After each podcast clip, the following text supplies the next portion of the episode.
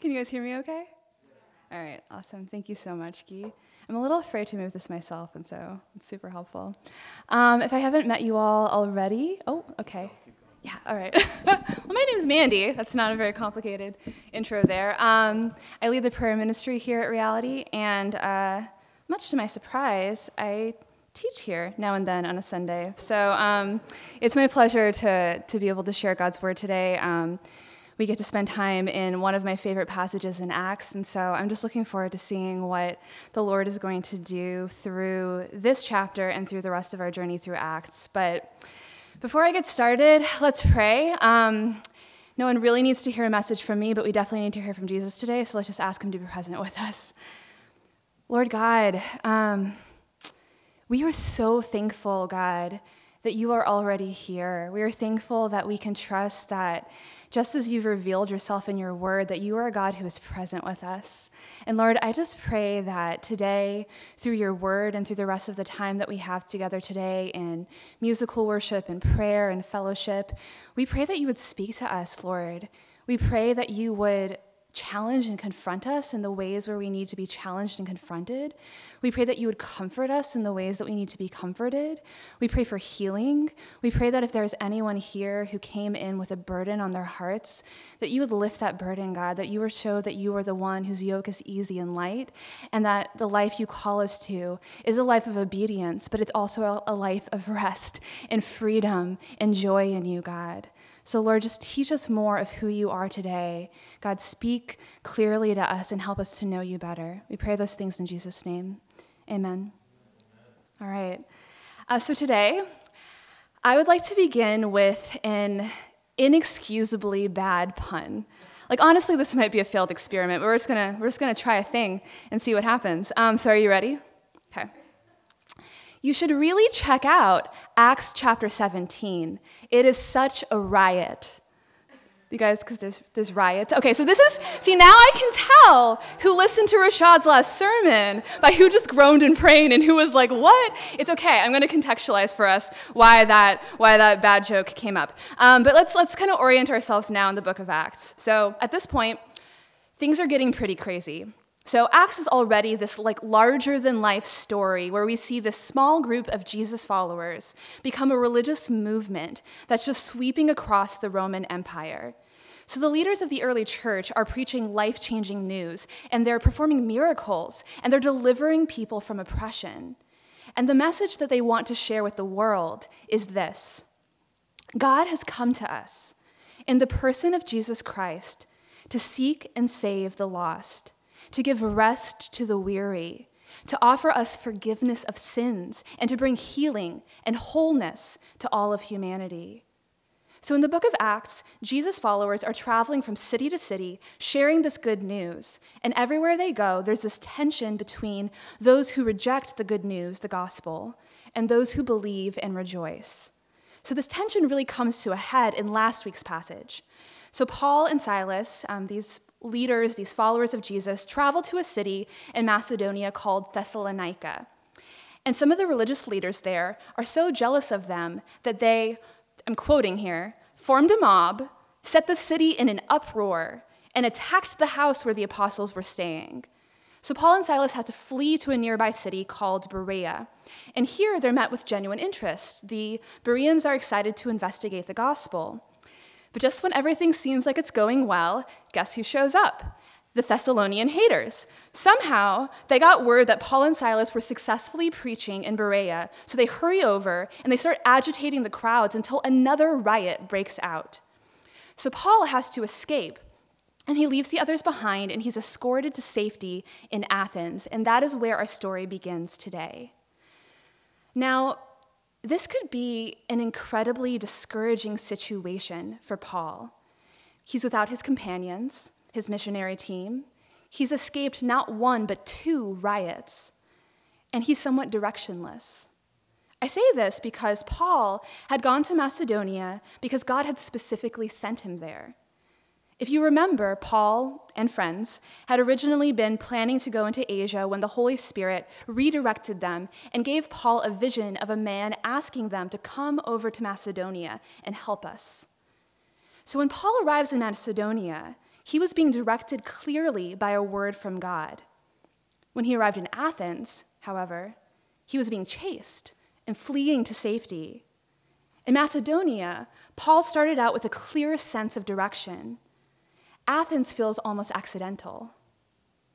But as we see in the book of Acts, and as we learn, we learn, the more that we walk with God, when you follow God, almost nothing is accidental. Paul's location had changed, his sense of direction may have changed, but the mission hadn't changed. Paul's an apostle. That literally means sent one. So his life is committed to going to the ends of the earth and literally just telling everyone about the good news of Jesus Christ. And we've already seen that he'll do this whether he's in a jail cell or in front of a crowd of thousands or meeting with a small group of women having a prayer meeting.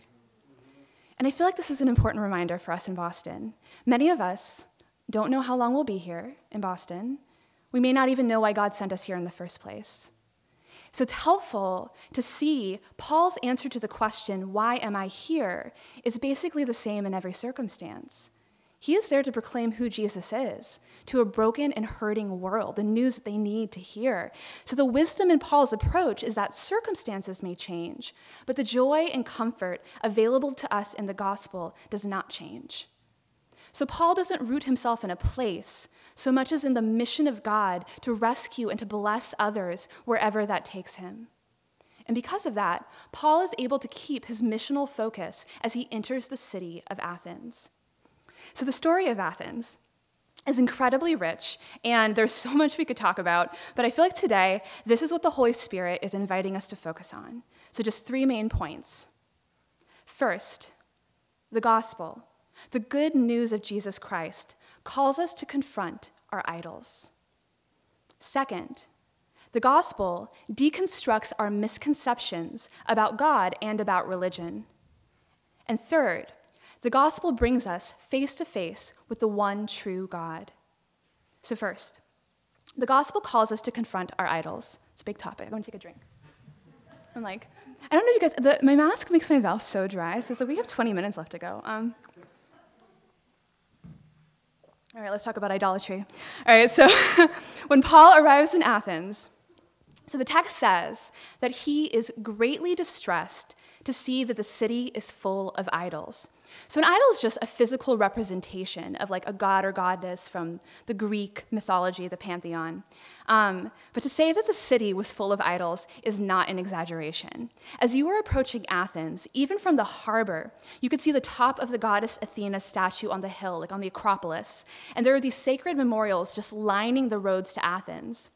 I used to live in LA, and um, as I was studying this passage, I started to imagine one of those Hollywood celebrity bus tours, like where you go around and see celebrities' homes, because you could hear those when you were walking the streets in LA. And so I was imagining what the ancient Athens version of that would be like. So in this case, the tour guide could be like, and on your left, you'll see the temples of Demeter, Poseidon, Dionysus, Athena, Zeus, and Apollo. And to the right, you'll see the temples of Hestia, Ares, Aphrodite, Hephaestus, the Dioscuri, Serapis, and that's right, Zeus again. If I was an Olympian, I would be like, hey, why does Zeus get two temples? But what can you do? He's king of the gods. And on our way up to the Acropolis, keep your eyes out for the idols of Asclepius, Themis, and Gaia. Those are just ahead. Clearly wanted to be a tour guide once upon a time. Um, by the way, I did this because this is a literal list of the idols and temples that you would see as you made your way through the streets of Athens. One satirical writer from ancient Greece actually said that it was easier to find a god than a man in Athens. So, what is the deal with all of these idols? As a modern Western Christian, it's hard for me to really wrap my mind around the idea of making sacrifices and praying to a statue, like something that you would see in an ancient art museum. So, Tim Keller, the theologian and pastor, has this great book called Counterfeit Gods that talks about what idolatry looks like in our modern age. So, listen to this quote by Keller The old pagans were not fanciful when they depicted virtually everything as a god. They had sex gods, work gods, war gods, money gods, nation gods. For the simple fact is that anything can be a god that rules and serves in the heart of a person or in the life of a people. We look to personal achievement or financial prosperity to give us the peace and security we need. Idols give us a sense of being in control, and we can locate them by looking at our nightmares. What do we fear the most? What, if we lost it, would make life not worth living? Perfectionism, workaholism, chronic indecisiveness, the need to control the lives of others, all of these stem from making good things into idols that then drive us into the ground as we try to appease them. Idols dominate our lives. So there are so many great sound bites in that quote, but there's one that I want to focus on in particular. Idols give us a sense of being in control. And I think this is key to understanding what's happening in Athens. So, idolatry comes in part from this deep seated cosmic anxiety that we have as humans, because the world around us is unstable. And people in the ancient world were acutely aware of this. In modern America, we often operate under this kind of facade of prosperity and security. But now that we've experienced a pandemic, we've started to catch on that life is inherently unpredictable. It's chaos, it's disappointments, it's a constant confrontation with our own limits, our vulnerability, our smallness, our inability to sway the winds of fate. So, I'm not trying to give you a panic attack. Um, I'm trying to build a bridge for us to understand why someone in ancient times might worship an idol, and why, as Keller explains, we basically do the same thing. Idolatry is born out of a desire to change your circumstances and to control your destiny. And the construct of idolatry says that if you follow these rituals and observe these holidays and make these sacrifices at these particular temples, then you can persuade the gods to help you out. If you can just jump through the right religious hoops, the powers that be will be on your side, and you can get what you need. Now, I think that is something we might be able to relate to. Even those of us who've been Christians for years can default to thinking that we need to earn God's favor, that we need to perform, to say the right words, to offer Him something of value, to keep us in His good graces. But I want us to compare that attitude, the perspective of idolatry, to what Jesus says in the Sermon on the Mount. So this is from Matthew chapter 6. Jesus says, Do not worry, saying, What shall we eat? Or what shall we drink? Or what shall we wear? For the pagans run after all these things, and your heavenly Father knows that you need them. But seek first his kingdom and his righteousness, and all these things will be given to you as well. So Jesus says, Do not worry. And I don't think he says it to shame us, he just knows that we do worry. But if left unchallenged, worry will tempt us to idolatry. If we become fearful that we can't get what we want or need unless we manipulate reality somehow, we'll go running after anything that promises to help us. We'll make sacrifices to all sorts of idols to get rid of that feeling of insecurity, of not having enough, of not being enough. But if we trust in Jesus, we get a God who says, Hey, don't worry, I will take this burden from you. Don't run after idols of comfort and security. Follow me and I will care for you. This is the God of the Bible. This is the God of Paul, which is why he's distressed to see the intelligent, accomplished, historic city of Athens full of idols. Because listen, idols do not try to alleviate your worry, they exacerbate them. And here's what's tricky about idols the Greek pantheon, their like collective of gods, mostly represented good things like wisdom, abundance, good health, the arts. And when we think about our modern day idols, those can also be good things, things we're rightly passionate about, like personal growth or the pursuit of justice. But this is where idols will deceive us. We have to ask ourselves are we compelled by a human powered approach to self improvement or a human powered approach to social justice? Or are we being compelled by the power of our faith, which then leads us to pursue these important and necessary things? Are we being led by Jesus? Or are we just adding Jesus to our pantheon of other gods to serve our purposes? See, we have to be careful because if we worship anything other than the one true God, we are worshiping a human construct that comes with human limitations, and we will end up crashing right into the wall of our own sin and brokenness. Only the true God knows how to actually fulfill our desire for these good things in a way that won't wreck us and won't enslave us. What we need, and what the Athenians need, is to surrender our desires and our need for control to the true God, who is limitless in his power and limitless in his love for us. So I want us to ask ourselves where have we been turning when we start to feel that cosmic anxiety?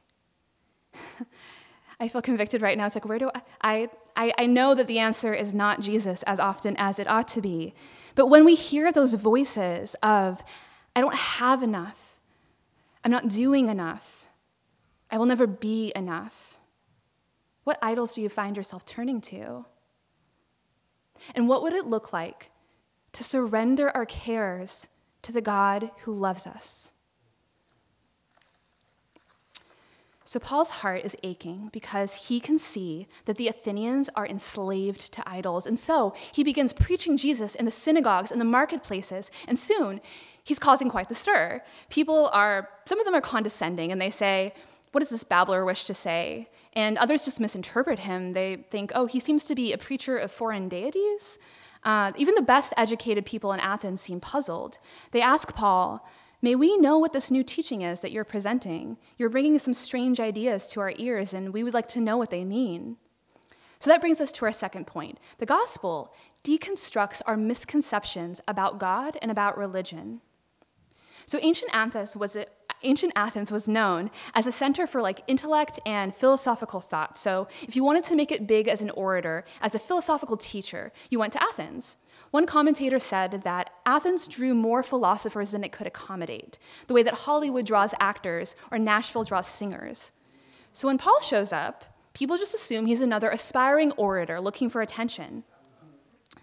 But the new God, new God that Paul is preaching, gets enough attention that they bring Paul before the Areopagus. So the Areopagus is this group of about 100 aristocrats, so they're upper class, educated in philosophy. And their role in Athens was to investigate foreign cults and determine whether visiting speakers would be granted public lectureships. So this gives us a better idea of the kind of expectations versus reality that's happening in this meeting between Paul and the Areopagus. So the Areopagus expects that Paul wants them to give his foreign god official status in Athens. And if they were persuaded, his God would receive a dedicated temple and a feast day. And what's more, the approval of a new God in Athens often set the precedent for worship in other cities. So the Areopagus is assuming that they are sitting in judgment of Paul's God. Needless to say, Paul sees it a little differently. So, Paul quickly makes it clear that he was not there to prove the existence of any new God. He actually argues that Athens already recognized the deity he was speaking of when they erected an altar to the unknown God. And then Paul begins to deconstruct all of the Athenians' assumptions about what gods are like. So the Athenians expected Paul to want permission to build a temple. But Paul says his God does not live in temples built by human hands. The Athenians expected. Paul wanted an official feast day where people would come from throughout the city and offer animal sacrifices to his God. But Paul says that his God is not served by human hands, as if he needed anything. Rather, he himself gives everyone life and breath and everything else. The Athenians believed that their ancestors sprung from the soil of the land, making them the only true Greeks. But Paul says that his God is creator of all, and he rules the nations of the earth and appoints the seasons in which they rise and fall. And hearing that was likely a reminder that Athens once had a great empire, but now they've been conquered by Rome, and their glory is fading. The Areopagus is expecting Paul to present a God that fits in their boxes. But the nature of the one true God is that he transcends our categories. Like, where does God live? Everywhere and nowhere. He exists outside of time and space, and yet, out of love, he also resides in human hearts, the hearts of those who put their faith in Jesus. What exactly is Israel's God the God of? What isn't he the God of? He made everything. Galaxies we've never even heard of are under his dominion. And yet, he chose to come to earth in a human body for humanity's sake, to atone for our sins. So Paul takes the boxes that the Athenians have for their gods and he blows them up. So I want to challenge us to think about this question What boxes do we put God in? Where do we limit how big God is, how powerful God is, how forgiving and loving God is? How completely beyond our comprehension God is as an eternal and infinite being and yet, how close to us he is as the God who chose to make his people a temple for his Holy Spirit. Paul challenges the Athenians' thinking about God, but he also encourages them and appeals to ideas that are familiar to them that God is not far from each one of us, that we are his offspring, and in him we live and move and have our being. The Athenians have some sense of God's nearness, of a divine being who's the creator and sustainer of life, but they don't truly know him.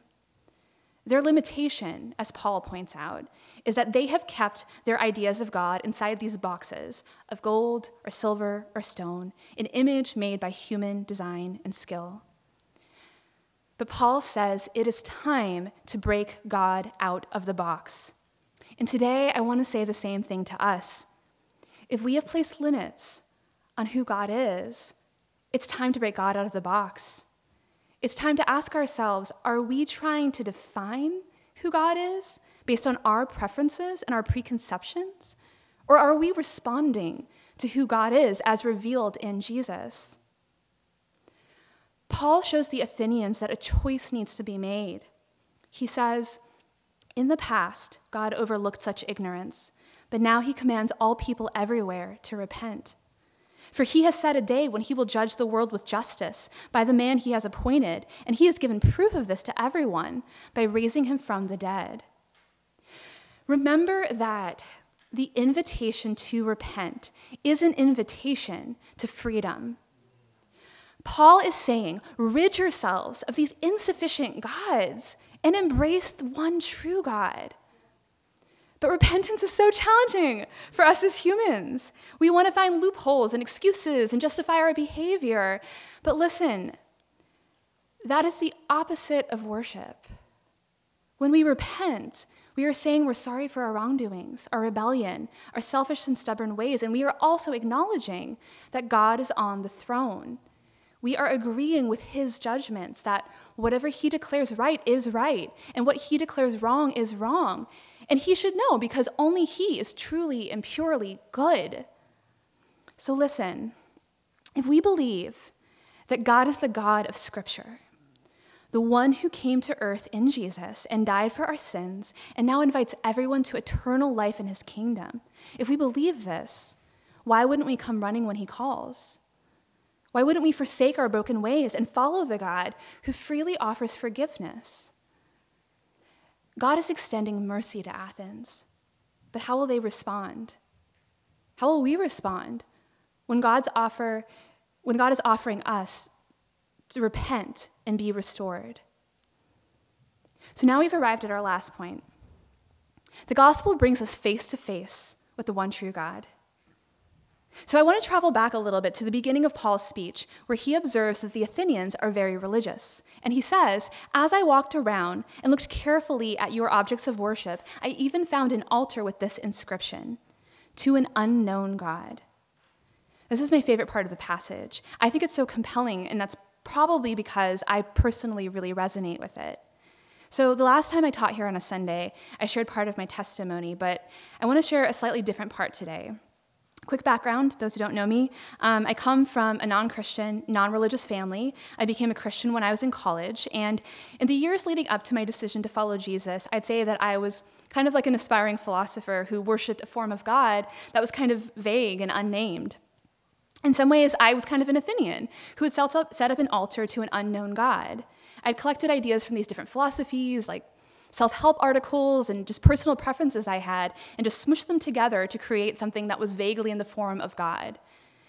So, some of these ideas were not bad things. Things like believing that we should strive to do good in the world, or that love was a binding force in the universe, or that we were created for a purpose. But my God was not a personal God. If anything, my God was basically a philosophical defense that I was trying to be a good person and live the right kind of life. And I wouldn't be surprised if the Athenians felt similarly like, well, of course God is on my side. I do what's good and I make sacrifices and I pray. I cover all my bases. Like, what more could God want of me? But at the root of it, my idea of God was transactional. I did what I was supposed to do, and therefore, surely He would bless me, as if God kind of functioned according to an algorithm. But that meant I had to anticipate what this mystery deity wanted of me and then find the willpower inside of myself to just do it. And as a result, I was living with the cosmic anxiety that we talked about earlier. My reality was unstable. All my life decisions felt like educated, or sometimes honestly uneducated guesses. And if I made a mistake, there was no guarantee that the divine would be on my side. So when I actually began exploring Christianity, there was this interesting season where I read the Bible regularly. I actually prayed to Jesus, and I actually thought that he was probably the Son of God. But there was still something holding me back. I hadn't told anyone yet that I was reading the Bible, and I had never been to church. I was kind of tiptoeing around the perimeter of the pool, but I wasn't willing to actually dive in yet. So this quickly became unsustainable, and so I finally decided that I needed to talk to someone about my faith journey. So, for some reason, I was looking at my university's religious life page, and I saw that the associate dean of religious life was a Christian. So, I booked an appointment with him. When I sat down with him, I must not have been very specific about what I was hoping for the conversation, and I realize in retrospect that he felt like his job was to help students navigate all the religious options on campus. So he starts talking about how we have this great diversity of faith groups that I could try. And so he starts going into the different Eastern religions and Islam. And then he moves on and talks about the groups that were more focused on like a shared philosophy or like a humanist outlook on life. And as he went on, I actually found myself getting impatient. I was trying to be polite and to not interrupt his obviously sincere efforts to help me, but I just kept thinking, when is he going to get to Jesus? So, at long last, um, he mentions Christianity, and he says, What I think is unique about Christianity's view of God is that Jesus is a God who makes himself vulnerable. And he references this image of Jesus on the cross and says, Jesus is the God who is willing to endure unimaginable pain and suffering because of his love for humanity. You might have already guessed that in this conversation, Jesus already had me at hello, but that sealed the deal. I was crying on the way home thinking about it, about the experiences that I'd had with God, and listening to what he said, I was like, yes, that is the God who met me.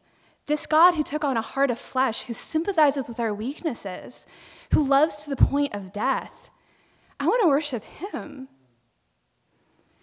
When I look back, the irony is that I was being offered like this buffet of religious options. And if you had asked me one year before, literally, I would have thought each one was equally valid. Any path could lead to God. Who among us really knows? But that was before I had experienced the love of a personal God a living God who was my shepherd and who gave me water when my soul was thirsty and who comforted me when I was overwhelmed and who walked with me throughout my life.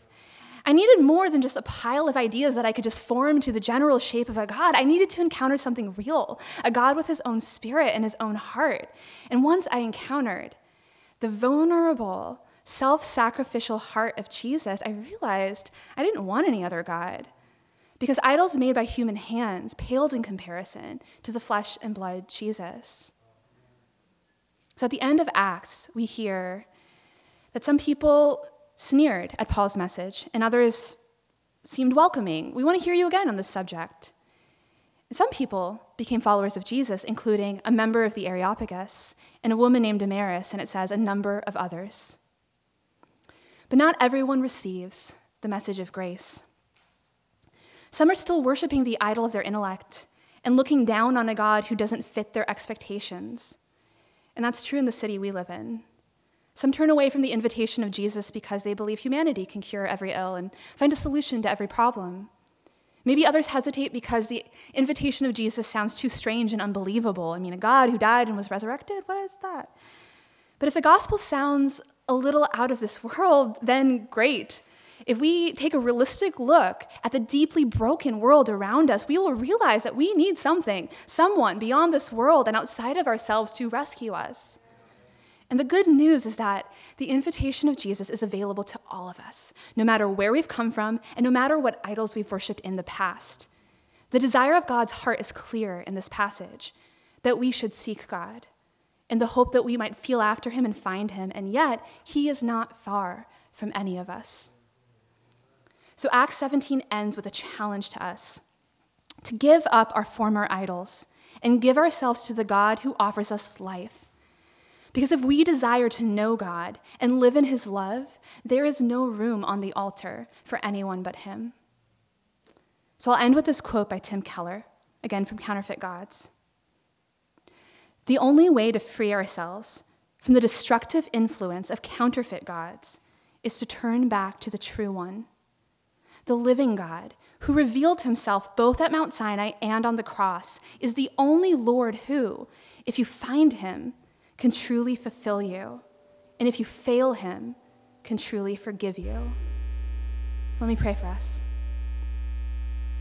Jesus, we thank you for just the reality that this is who you are, that you are a God who forgives, that you are a God who invites us to draw near to you, that you are a God who looks at the brokenness inside of us, that you want to heal it, and that you can heal it.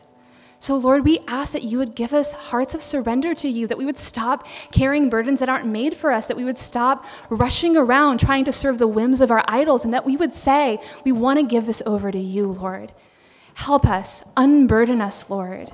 Help us to give our hearts fully to you and to basically just run our hands over the altars and, and let every idol come smashing to the ground in the face of who you are.